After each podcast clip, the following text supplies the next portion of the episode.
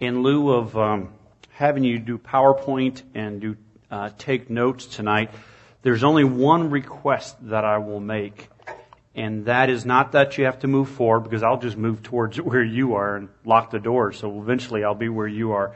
But my one request is that you get involved because I'm going to ask a lot of questions.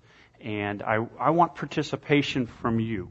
Uh, I want to, interact with you um, on this subject and what we're going to be talking about tonight. But let's first um, go before God's throne and seek His face. Let's pray. Lord, I thank you for this time. Thank you for this opportunity. Lord, I pray for Pastor and Debbie. Pray that you would use them as their way. Minister to them, and even as He's challenged us today, Lord, pray that He would use His background and Debbie's background to minister to others. Lord, I pray that it would be encouragement to the Edgars. I pray that uh, it would be encouragement to Debbie and Pastor. Lord, I thank you for the opportunity that we have tonight to open your word. And I pray that each one of us, myself included, would be willing to hear from you, uh, to apply what you uh, share tonight. And Lord, may it not be my words, but may it be your words of direction and comfort and uh, understanding. May your Holy Spirit uh, provide those things in each one of our hearts and lives. It's in your name we pray. Amen. Now, I've got a question to ask you. And this is specifically speaking uh, your spiritual realm. Besides when you got saved, I want you to think of someone who has greatly impacted your life. Something you've learned from someone um, that has greatly impacted your life that just man it, it, it really spiritually speaking i'm not talking about okay a father who spent a lot of time but someone who spiritually speaking besides leading you to you know to lord uh, salvation aspect something that someone has has taught you um, and anyone want to go first? Something that really sticks out in your life said man when i think of that warren Amen. Amen. Being challenged to. No, it's all right. I'll go an extra 15 minutes for that. No, I'm kidding. Um, being challenged to memorize God's Word. Amen. Can't beat that challenge. Anyone else? Something that, besides your salvation experience, someone that sticks out in your mind that has taught you something. And what was it? Brother Jim. Amen. Remind me of the challenge about reading a proverb of the day. I was thinking through challenging my daughter to do that, but I thought also of all the questions that may come up if you read Proverbs as a young child. So we had to work from some other angles and so forth. Some things are you're not ready to discuss it to a child at certain ages. So I remember saying, "Oh, that would be great for her." Oh, wait a second. I remember what some of those proverbs say. We'll wait on that one. Anyone else? Yes, Sarah.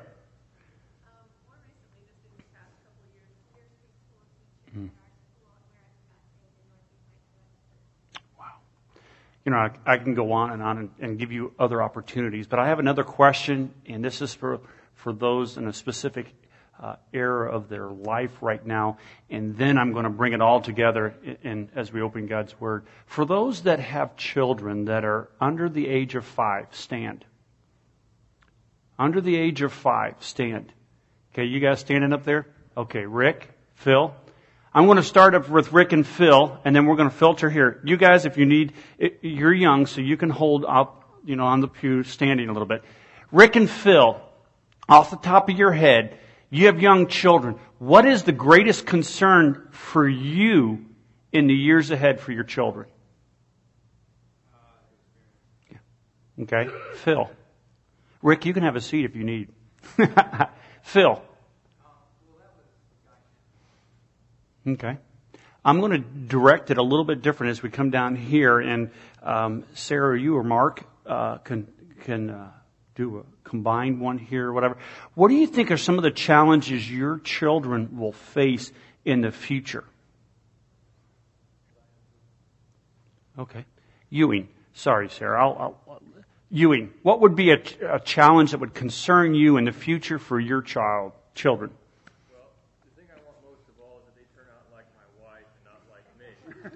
That is our prayer as well. for of us, those who know you. Okay, Jim, what would be a big challenge or concern for your children in this world, uh, the future of their? How many of you in here learn the hard way by having to go through it instead of learn, learn by listening? Okay, I was always the one that had to experience the hard way to learn it, and that's important. Um, I can see the difference in my three kids, which one will learn by listening and which one will go through the hard knocks. Um, Josh, which would, what would be some of your concerns for your kids and, or Jamie can answer it if you, if she has more input. that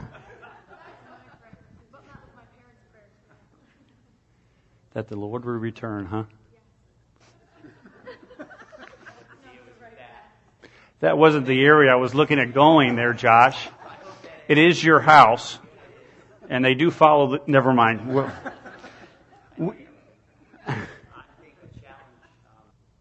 Thanks. Now, I appreciate uh, those young families that have shared that. And there's a purpose in me asking these two questions, and I'm going to bring it around here. If I took the time tonight, and I'm, I'm going to make an assumption here, um, and talk to each one individually about someone who sticks out in your mind who's made an impact in your heart and who's made an impact in your life and something you've learned from them, I would say there's probably very few of you that would answer it this way. It was a teenager or it was a young person. Most of the answers we give, it's, it's our teacher, it's our parents, it's our adults, it's my Sunday school teacher, and all those things are great. But can we learn something from young people? Now, I know it sounds like Pastor Luke should be here asking this question. But can we learn things from young people? What? Technology? Okay. We can learn technology and it can be used, Mark, for good or for bad. yeah. What else can we learn from young people? Okay, learn to listen to them. But what is it that they can teach us? Honest and open. Okay? Right.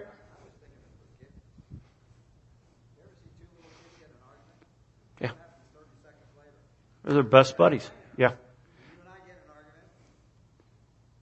Well, it's been two months now, Rick.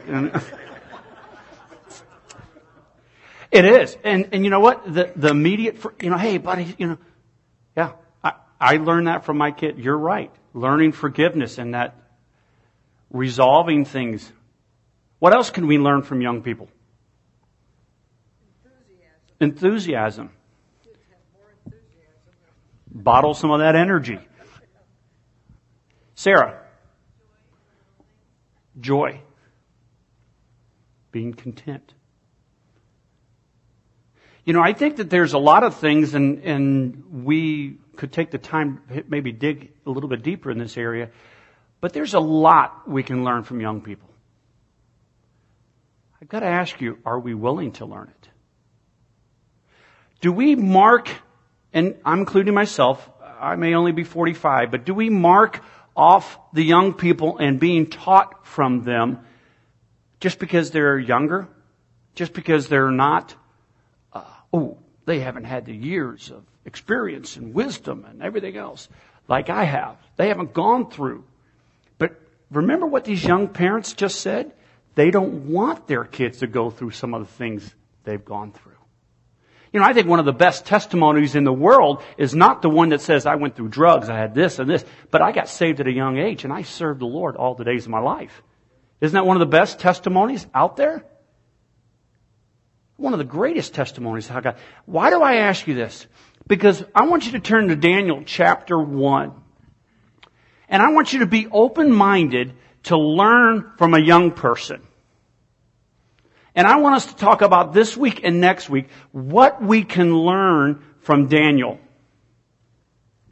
Pastor's actually getting to this point in Sunday night's message. He just talked about the northern kingdom Israel and how they were dispersed and so forth. And next he's going to talk about the southern kingdom, which is Judah, which is going to be taken over by Babylon. And that's where we are here in Daniel. And something let me tell you about Daniel. Uh, for those of you it may take a little bit more than others, but remember back to when you were a teenager. He was probably somewhere between the four, age of 14 to 16 years old when Judah was taken captive. Most likely his parents were killed.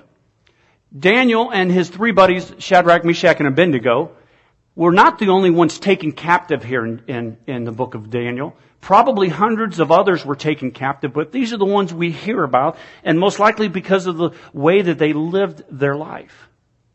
Daniel and his buddies and others were in Judah when this um, one of three raids took um, uh, Judah over. Nebuchadnezzar was the king at the time of Babylon when they took over. There was a very wicked king in Judah at the time. And if you study the southern kingdom Judah, you'll see of times of, of wicked kings and times of great kings. The king before Jehoiakim was Josiah, and Josiah was a very godly king, probably one of the most godly kings. And this is where um, Daniel and his buddies probably grew up under and got a lot of their um, spiritual growth. And most likely, as you study this, you probably also understand that he was in that realm of uh, kings and around that, that high society, if you would use that, because of the education that he had and the teaching and so forth, um, he had a lot of that background. But now, let's picture what happens to Daniel. Daniel and his buddies and hundreds of others are taken captive, are brought into a foreign land, pulled away as a teenager from that foreign land, from everything that they know, from their family, from their friends and everything, and they're put into a godless society. Now, you have a choice as a teenager to, hey, mom and dad's not here. Let's, let's think as a teenager here. It may be a challenge for someone, but let's think as a, I can do anything I want to. I don't have mom and dad looking over my shoulder. I really can, you know, I don't have much discipline. I, I'm living here with the king. I have everything I want. And how am I going to live? What choices am I going to make at the age of 14, 15, maybe 16? A lot of the other ones, other people that we don't see mentioned in here probably made the choice to go the wrong way. But Daniel and his buddies made a different choice. And I want us to talk about that because I think there's a huge amount. The more we study in our Sunday school class, we're studying the book of Daniel. The more we study Daniel and his life, the more I see a mirror of the United States of America. We are becoming more like Babylon day in and day out, year in and year out. And I imagine that what we can learn from the challenges that Daniel faces um, is not much different than the challenges that we and our children are going to be facing in the years ahead. And I think we can learn from those challenges and learn from a young person how to stay strong, how to be faithful. Daniel chapter 1 before we get there. Spiritually speaking, educate me here, some of those that are a little bit older. What are some spiritual challenges you're facing today? Gene, what would you say is a spiritual challenge that you face? Doesn't matter what age you have, you're still going to have some spiritual challenges. I know one of the things as I work with some of our Bereans and ambassadors is a lot of times they get, they get frustrated with the fact that they want to still do what they used to do in their 30s and 40s in the way of ministry. And we have to understand as we grow, even in our, as um, we change, um, our ministries may change. They may develop into something else, but you're still be involved. I had someone tell me the other day, "Oh, I just feel like I'm doing nothing." I'm like, "Do you do you pray for people?" Yes. I'm like, that is a ministry. That is very, that is a very important. Be a prayer warrior. I said, you are involved in ministry if you're being a prayer warrior. You know, and, and sometimes we can get down on ourselves and say, I don't, I can't do what I used to do. You know, I can't do what my kids can do. I can't keep up. I can't bend like my son can bend. I never could, but I, you know, that, you know, we can't do those things because as we change. But let's look to Daniel chapter 1 Verse 1 and 2, in the third year of the reign of Jehoiakim, king of Judah, Nebuchadnezzar, king of Babylon, came to Jerusalem and besieged it. And the Lord gave Jehoiakim, king of Judah, into his hand. So the Lord had a part in this. It was the sovereign plan. And remember, what was the reason why Judah was overtaken? Anybody? What was the reason they were taken? kings that they left, it was, they led the Jewish people there off into other worship. Okay, idol worship. And, and it was punishment to, God was punishing them and allowing them to be taken captive. God uses them in the punishment of what they've gone through and what their idol worship. And so Daniel and his friends were aware of that. They were aware of what was going on.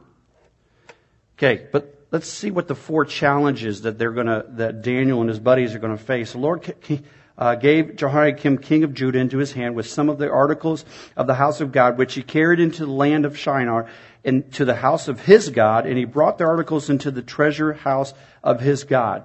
Then the king instructed Ashpenaz, the master of the eunuchs, to bring some of the children of Israel and some of the king's descendants and some of the nobles, young men in whom there were no blemish, but good looking, gifted in all wisdom, possessing knowledge, and quick to understanding, who had the ability to serve in the king's palace, and whom they might teach the language and literature of the Chaldeans.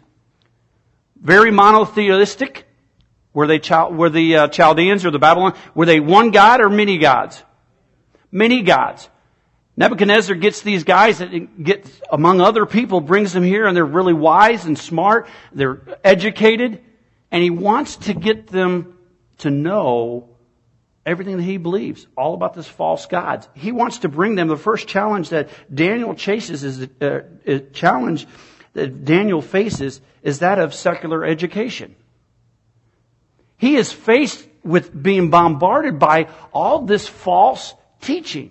And Dan, uh, Nebuchadnezzar is not a dumb guy.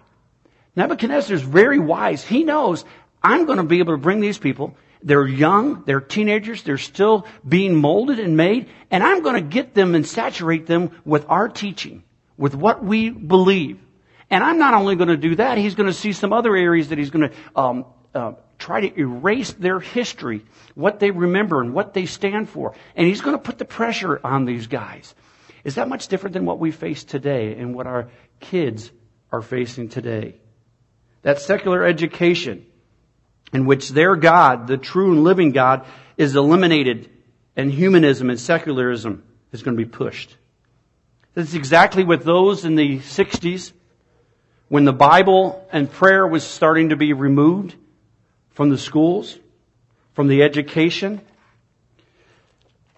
I remember when I was in, here is just a small ripple of that effect. I remember when I was in the early 80s to mid 80s, um, when I just gotten saved and I was bringing my Bible to a public school, which I went to, graduating class of 565, so it was a huge public school.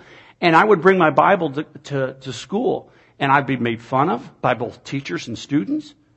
We had a Bible class that we, or uh, Bible study we tried to meet before school in the cafeteria, and we had teachers kick us out, and all, that. all that comes from those decisions there. Abraham Lincoln says this, that the philosophy of the generation in our schools today will be the philosophy of the generation that is running our government tomorrow. And that is where we are today in America. The generation that has been raised in our schools, which had the Bible and prayer removed, are now the very people that are trying to remove the Bible and prayer from the rest of society. It was a challenge to Daniel and his three friends, and it's a challenge to us today. I wonder how much longer America will survive when parents are constantly putting their children under the counsel of the ungodly obviously we have a Christian school here, and it's great that we have that opportunity. My wife and I have determined um, by God's direction to, at this time, to homeschool our kids. What are some of those reasons? One of the reasons is because of what the secular school is teaching out there. What it, it is bombarding their minds. And we can learn from how Daniel responded to this challenge. Not only the challenge of that secular education, but also the challenge of these sinful enticements. Look at verse uh, 5 through 8. I'll start back in 4. Um, no, verse 5. And the king appointed for them a daily provision of the king's delicacies, of the wine which he drank, and three years of training for them, so that at the end of that time they might serve before the king. Drop down to verse 8. Oh, no, go in verse, verse 6. Now from among these were the sons of Judah, Daniel, Hananiah, Mishael, and Azariah. To them the chief of the eunuchs gave names. He gave Daniel, Belshazzar, Hannah, Shadrach, to Mishael, uh, Meshach, and to Azariah, Abednego. Okay. Understand Nebuchadnezzar here. I am not only trying to educate them and get them indoctrinated in what we believe here in Babylon, but I'm also trying to entice them with all the riches and everything that we have here. He didn't give them a snack lunch or a little bag lunch. He gave them all the delicacies and everything that they were going to. Probably not what they were used to back there in uh, Judah. He was enticing them with everything that they could. As a teenager, wow, man, look what I've got here. Look at all this. And then not only that, he wanted to help remove their remembrance of how they were brought up by changing their names. They all had godly names and they were changing them to Babylonian names. He's just in the process of indoctrinating them and changing them. What a world we live in today. It's not much different. How important it is to be careful about those areas in that area. Think of this in the challenge of the sinful enticements. The young and I believe adults of our day are being lured to Satan's side by more sinful enticement than any other generation. Sex, drugs, alcohol, pornography, on and on we can go. Our youth cannot turn on, and this is my concern as a parent. I have a six year old, nine year old, seven year old, a seven year old, a nine year old, and a ten year old, soon to be 11 year old you cannot turn on the TV. You're watching a family TV show and the commercials and everything else. What's going on here? You, you're bombarded. This society is bombarded. And I think it's the same temptations that just formed in a different package and a lot more available than when we were kids and when some of you were kids. It is a sinful enticement that is being a challenge to all of us in this world. Look at the internet and how easy it is to, to get that sinful enticement that is portrayed on there. Things that can be used for good, but also can be used for evil.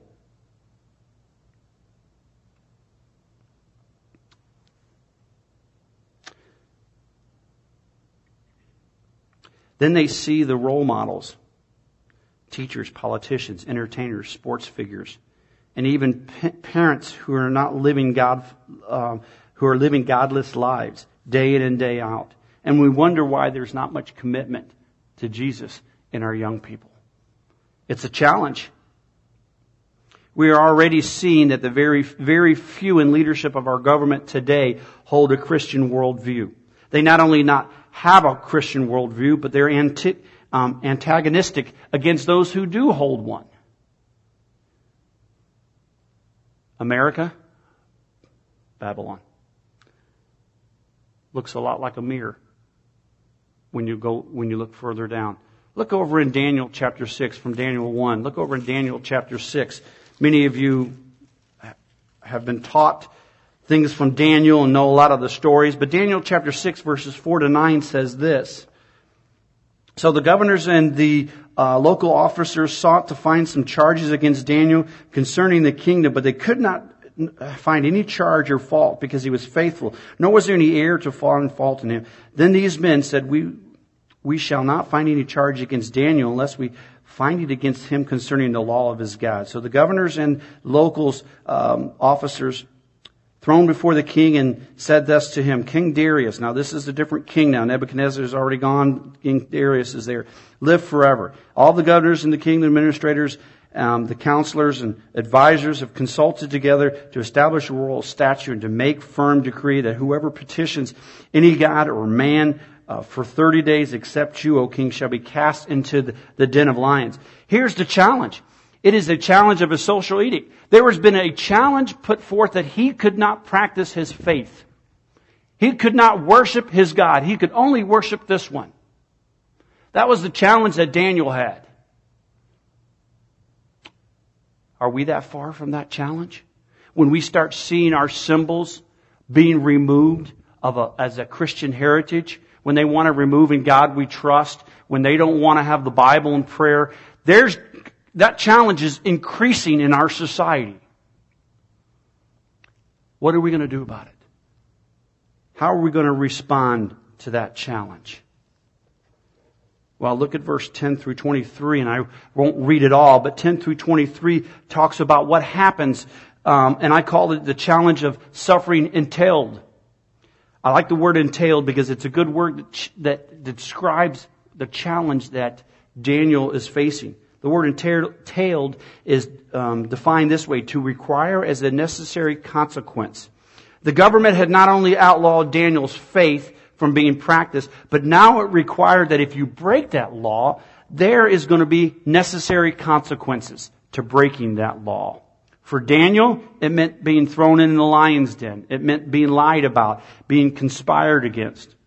For the three Hebrews, Shadrach, Meshach, and Abednego, if you go back to chapter 3, what happened to them? They were thrown in the fiery furnace. That is a challenge to standing up for your faith. You can read the challenges of people standing up for their faith day in and day out. Thankful for Christian Law Association and other ones. But you know what? It's only going to get worse. When people stand up for their faith and they want to pray here or do this and do that. What did Daniel do? He says, you know what? It doesn't matter what laws man makes. I'm going to do what God wants me to do.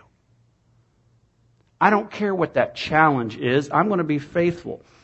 These are the challenges that Daniel faced all alone in a foreign land, without mom and dad, without a lot of his friends, we too will find that this world will seem foreign and hostile to us if we're brave enough to declare the faith as boldly as Daniel did. We too may find ourselves facing opposition and hostility if we choose to stay true to Jesus in the face of all the challenges that are coming before us.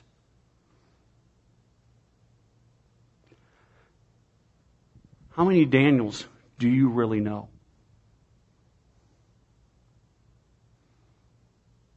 That in life, in, in the face of challenges, spiritual challenges, stand strong like Daniel. We all need to be Daniels. It doesn't matter what age we are. But I believe we can learn from this teenager and how he faced this challenge. Are we really surrendered all of our life to God? Look back to Daniel, and I almost read it earlier, but I didn't want to jump ahead. Daniel chapter 1. Look what, what, what Scripture says Daniel did in the midst of these challenges.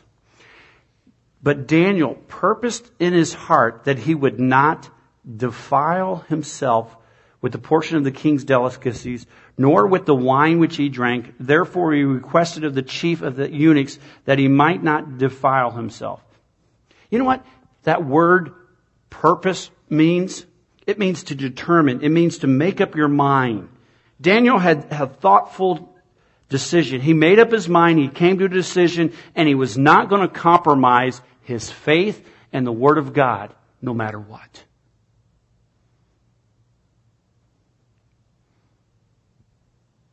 He wasn't going to compromise. What was the big issue about the delicacies and the food and, and all this stuff? Well, first of all, look at where Daniel came from. The reason they were in that position of being captive because of the worship of false idols. Idol worship. And according to the law that they had, what was wrong and what he'd been already taught was you don't eat that food that is being offered to idols. And that's what it was. This food was, was food that had been offered to idols, and he was, said, uh-uh, that's a sin. I'm not going to do it. Now the law never said anything about the wine. He couldn't eat the wine, but if it was offered to idols, he was not able to have it. And so he determined in his heart that he was not going to defile himself. He was going to be obedient to God. He was going to commit and have convictions about what he believed to be true. And so in the midst of all these challenges that we are going to face in the years ahead, the Lord tarries. We need to teach our kids and our grandkids and our great grandkids. Anybody further than that? Okay. Um, we need to teach them to have the commitments and the convictions that Daniel had. We can learn from Daniel. What kind of convictions and commitments did Daniel have? Well, sometimes when we think about convictions, we think, okay, I have a conviction about this or that. I want us to look at convictions and commitments from a, a different perspective. Because commitment is very, very few people today, even in the church, have a, have a great grasp on commitment. R.G. Lee said this 13 drops of rain would knock 19 Baptists out of going to church. We're, we're not really committed. What are we committed to? Okay, I, I know sometimes some people are committed more to their preferences than to the Word of God. What was Daniel committed to? Before we answer that question, does anybody know, without looking, does anybody know how Paul introduced himself in Romans chapter 1, Philippians chapter 1, and Titus chapter 1? Anybody just off the top of your head? Hmm? A servant of God. Actually, the word is a bond servant. That word is a very strong word, and I think it's very important because that bond servant was one who, like Daniel was, one who had made a decision to serve his master for the rest of his life. He chose not to have any rights, but to have um, the will of his master be done in his life. He had no plans but to faithfully follow the orders and wishes of his master. He was a bondservant, and he made that choice. I think that's a great description of Daniel. He was a bondservant. He, he, he made the choice, the commitment, the decision to follow Christ. Well, what were those convictions and commitments that Daniel had that I believe affected his life and I believe will affect our lives. First and foremost, I believe Daniel had a, had a conviction about sin. You don't see that much in churches today. You don't hear much about it in churches. We're blessed. And if you've ever been out in any other churches, you don't hear God's word preached as, as, as it is in this church that often. You don't hear sin spoken about you hear it referred to or somebody's struggle or somebody's weakness or something they need to overcome, but you don't see sin dealt with. I believe Daniel had a conviction about sin. He knew what sin was. Daniel would not partake in that wine and the meat because God's word says it was wrong. And he was going to be obedient to God's word. He was not going to ignore it because of peer pressure or because others wanted him to do it. Even the king, he was going to be obedient to God. James 4 7, 17 says this To him who knows to do good and does not do it, to him it is sin. How do we view sin? Let me tell you, if we view sin and take it half-heartedly and don't, don't think it's that big of a deal, oh, I can confess it later on stuff, it affects the way we live.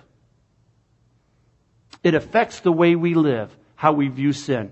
What is our conviction about sin? What is about our, what is our conviction about who sin is against? Sometimes we, oh, it really wasn't that bad. When we have a perspective of reality that David had in Psalm 51, that sin was against God, you think that will affect the way we live? If we understand that the sin that is in our lives and the way we live, it's not just against my partner or my friends or someone, it is against Almighty God. With a conviction like that, we would live different. Not only that, I believe Daniel also knew that from experience that sin had dire consequences. Why do you think he was captive? Because of the sin of the nation in which he lived. Do we not comprehend that sin has consequences? Be sure your sin will find you out, Numbers tells us. Galatians says, Be not deceived. God is not mocked. For whatsoever a man sows, he also will reap. You don't like what you're sowing? Plant different seeds. Daniel had conviction about sin. I also believe, and we won't turn there, you can turn there later, but I also believe that Daniel had a conviction about the atonement for that sin, that it was Christ's blood that paid for that. Why do I say that? If you look in Daniel chapter 8, Daniel chapter 9, and Daniel chapter 11, he talks three times there and talking about the daily sacrifices that the uh, Antichrist will take away in the, in the third, uh, in the tribulation period. Each one of those chapters he talks about that with an understanding of that picture of a sacrifice and what Christ is going to do. Daniel also had a commitment, and you can turn over to Daniel chapter 2, verse 44 and 45. I believe Daniel had a conviction and a commitment about the Lord's second coming.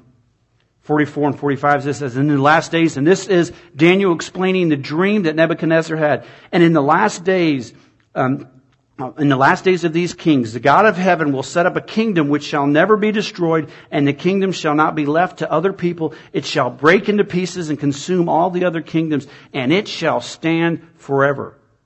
Inasmuch as you saw that stone was cut out of the mountain without a hand, and it broke into pieces the iron, the bronze, the clay, the silver, and the gold. The great God has made known to the king what will come to pass after this. The dream is certain and the interpretation is clear. Daniel had a commitment and a conviction about the second coming of Christ, and it affected the way he lives. Are you living like Christ is coming back? Do you really live like he could come back tomorrow? That's what Titus talks about, looking for the blessing, blessed hope and glorious appearing of our great God and Savior. If you live with the mindset that he can come back at any time, it's going to affect the way you live. 1 John 3 3 tells us that the blessed hope will motivate us to live a pure life. The idea is there, ladies, and I'm going to focus on you. If you've got a special guest coming over, Pastor Brian or someone else coming over, what do you do with your house? You clean it up. You make sure it looks neat. You, you prepare for that guest. That is what it's talking about in our lives. The motivation of, the, of Christ returning at any time should be a motivation of a pure life be used to motivate us to, for a pure life. The blessed hope will also give us motivation to faithfully endure the difficulties of this life. Hebrews talks about chapter 10 verse 35 to 37. It's saying that, hey, at any time the Lord can return. And these difficulties and hard times that I'm going through are only temporary. They too shall pass. I believe Daniel had a conviction and commitment about that. Daniel chapter 12, verse, move over to Daniel chapter 12. Verse 1 to 3 says this, and at the time Michael, this is the prophecy of the end time, Michael shall stand up, the great prince who stands watch over the sons of your people, and there shall be a time of trouble, such as never was since there was a nation, even to that time, and at that time your people shall be delivered, every one who is found written in the book. And many of those who sleep in the dust of the earth shall awake, Listen to this. Some to everlasting life, some to shame and everlasting content. Daniel had a conviction about eternity. He knew that some people were going to die and go to hell, and some people were not going to die. Some people were going to go to heaven. He had a conviction about that. And I think it affected his life. Let me ask you, does it affect your life? Does it affect the way you live? Does it affect the way you treat other people? That there is an eternity out there. Daniel was different than everyone else, and uh, King Nebuchadnezzar noticed it. his buddies were different. They weren't following all the religions of the day, all the different gods that they were worshiping. They had a conviction and a commitment to the one true God, no matter what the consequences.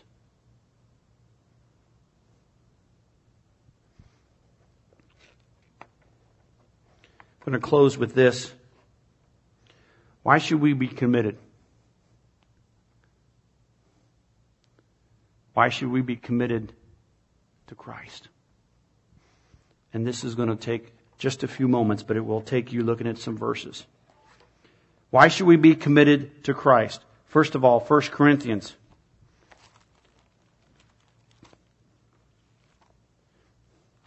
First Corinthians chapter 6.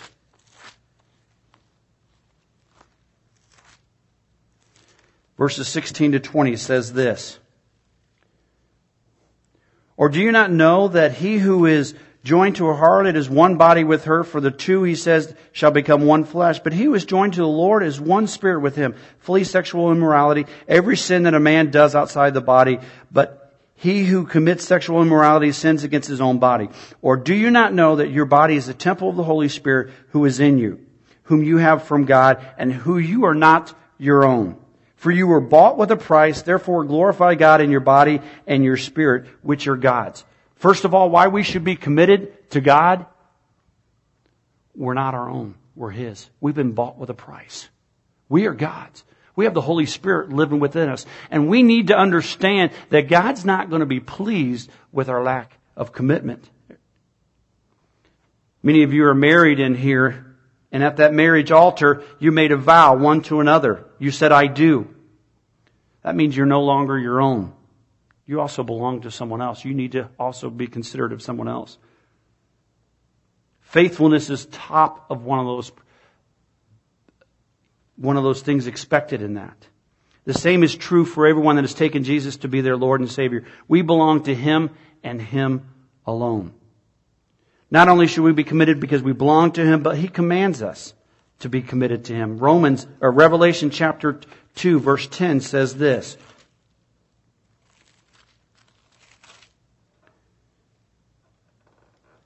Revelations 2 verse 10 says this, Do not fear any of those things which you are about to suffer. Indeed, the devil is about to throw some of you into prison that you may be tested, and you will have tribulation for 10 days, but be faithful until death, and I will give you the crown of life. God commands us to be faithful. He wants us to be faithful. His desire, he's, he doesn't have the mentality of this world and those who have no desire of commitment. He doesn't have that open mind of relationships that some couples have. He wants us to be found faithful. He's a jealous God, Exodus tells us, and he demands us to be faithful as his bride. Two more things. 1 Corinthians chapter 4, verse 2 says this. Moreover is required in stewardship that one be found faithful. These things that I've talked about, may seem unbelievable, like you can't do it. But we can be found faithful and committed because we can do it. Jesus never requires anything from us that he will not give us the grace to accomplish it. There are many things I cannot do personally. I can't point like I used to. I cannot sing. And Jesus has never once told me to get up in front of the church and to sing a special. I believe the qualifications to be able to sing in the choir is this. If you can't sing, you can't sing. But faithfulness is something that each and every one of us can do. And because of that, God wants us to be faithful. Each of us must always be faithful to what we can do. And last but not least, why should we be committed and faithful? Because we're in a battle. 1 Timothy chapter 6 and 2 Timothy chapter 4 talks about the battle that is raging. There is a spiritual battle going on. There's a battle about inerrancy of Scripture, the deity of Christ, the exclusiveness of salvation in Jesus and Jesus alone, the reality of hell, the traditions of family, uh, traditional family values. There is a battle going on. What are we going to do? Are we going to stand up no matter what? Are we going to be faithful? Are we going to be a Daniel in these challenging days that are ahead of us? That are ahead of our children. One of the things that I was thinking of when all of these young families were making these statements is one that kind of sticks out in my mind as a father of young children. All of these things that people have said are great and important in teaching them at a young age and all that stuff. But one of the gr- scary things to me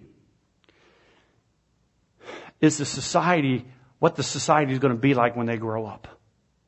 When they get my age, the Lord tarries. What the society is going to be. But you know what? I found encouragement in Daniel.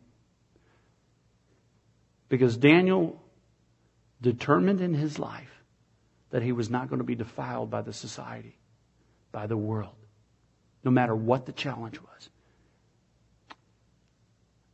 And I want that same determination for my children, for myself. I want to be a Daniel, no matter what happens out there in the world, no matter what the consequences they throw, that I would be found faithful, that I would be obedient, that I wouldn't give in to sin and all the pressures and challenges of this world, but that I would be committed to Christ. I think that's what we can learn from Daniel. I hope we do learn it. Lord, I thank you for tonight. I thank you for this opportunity. Pray that you would challenge us through Daniel's life. A teenager. We can learn something from him, from the stand that he took. Lord, we don't know what tomorrow holds. We could wake up tomorrow and there could be a news alert saying that all Christians are to be put in jail whatever. Would we take a stand? Or would we, would, would we become secret Christians? Lord, I pray that we would take a stand and be found faithful no matter what challenges lie ahead. Thank you for this reminder in your word. May we be found faithful. It's in your name we pray. You're dismissed.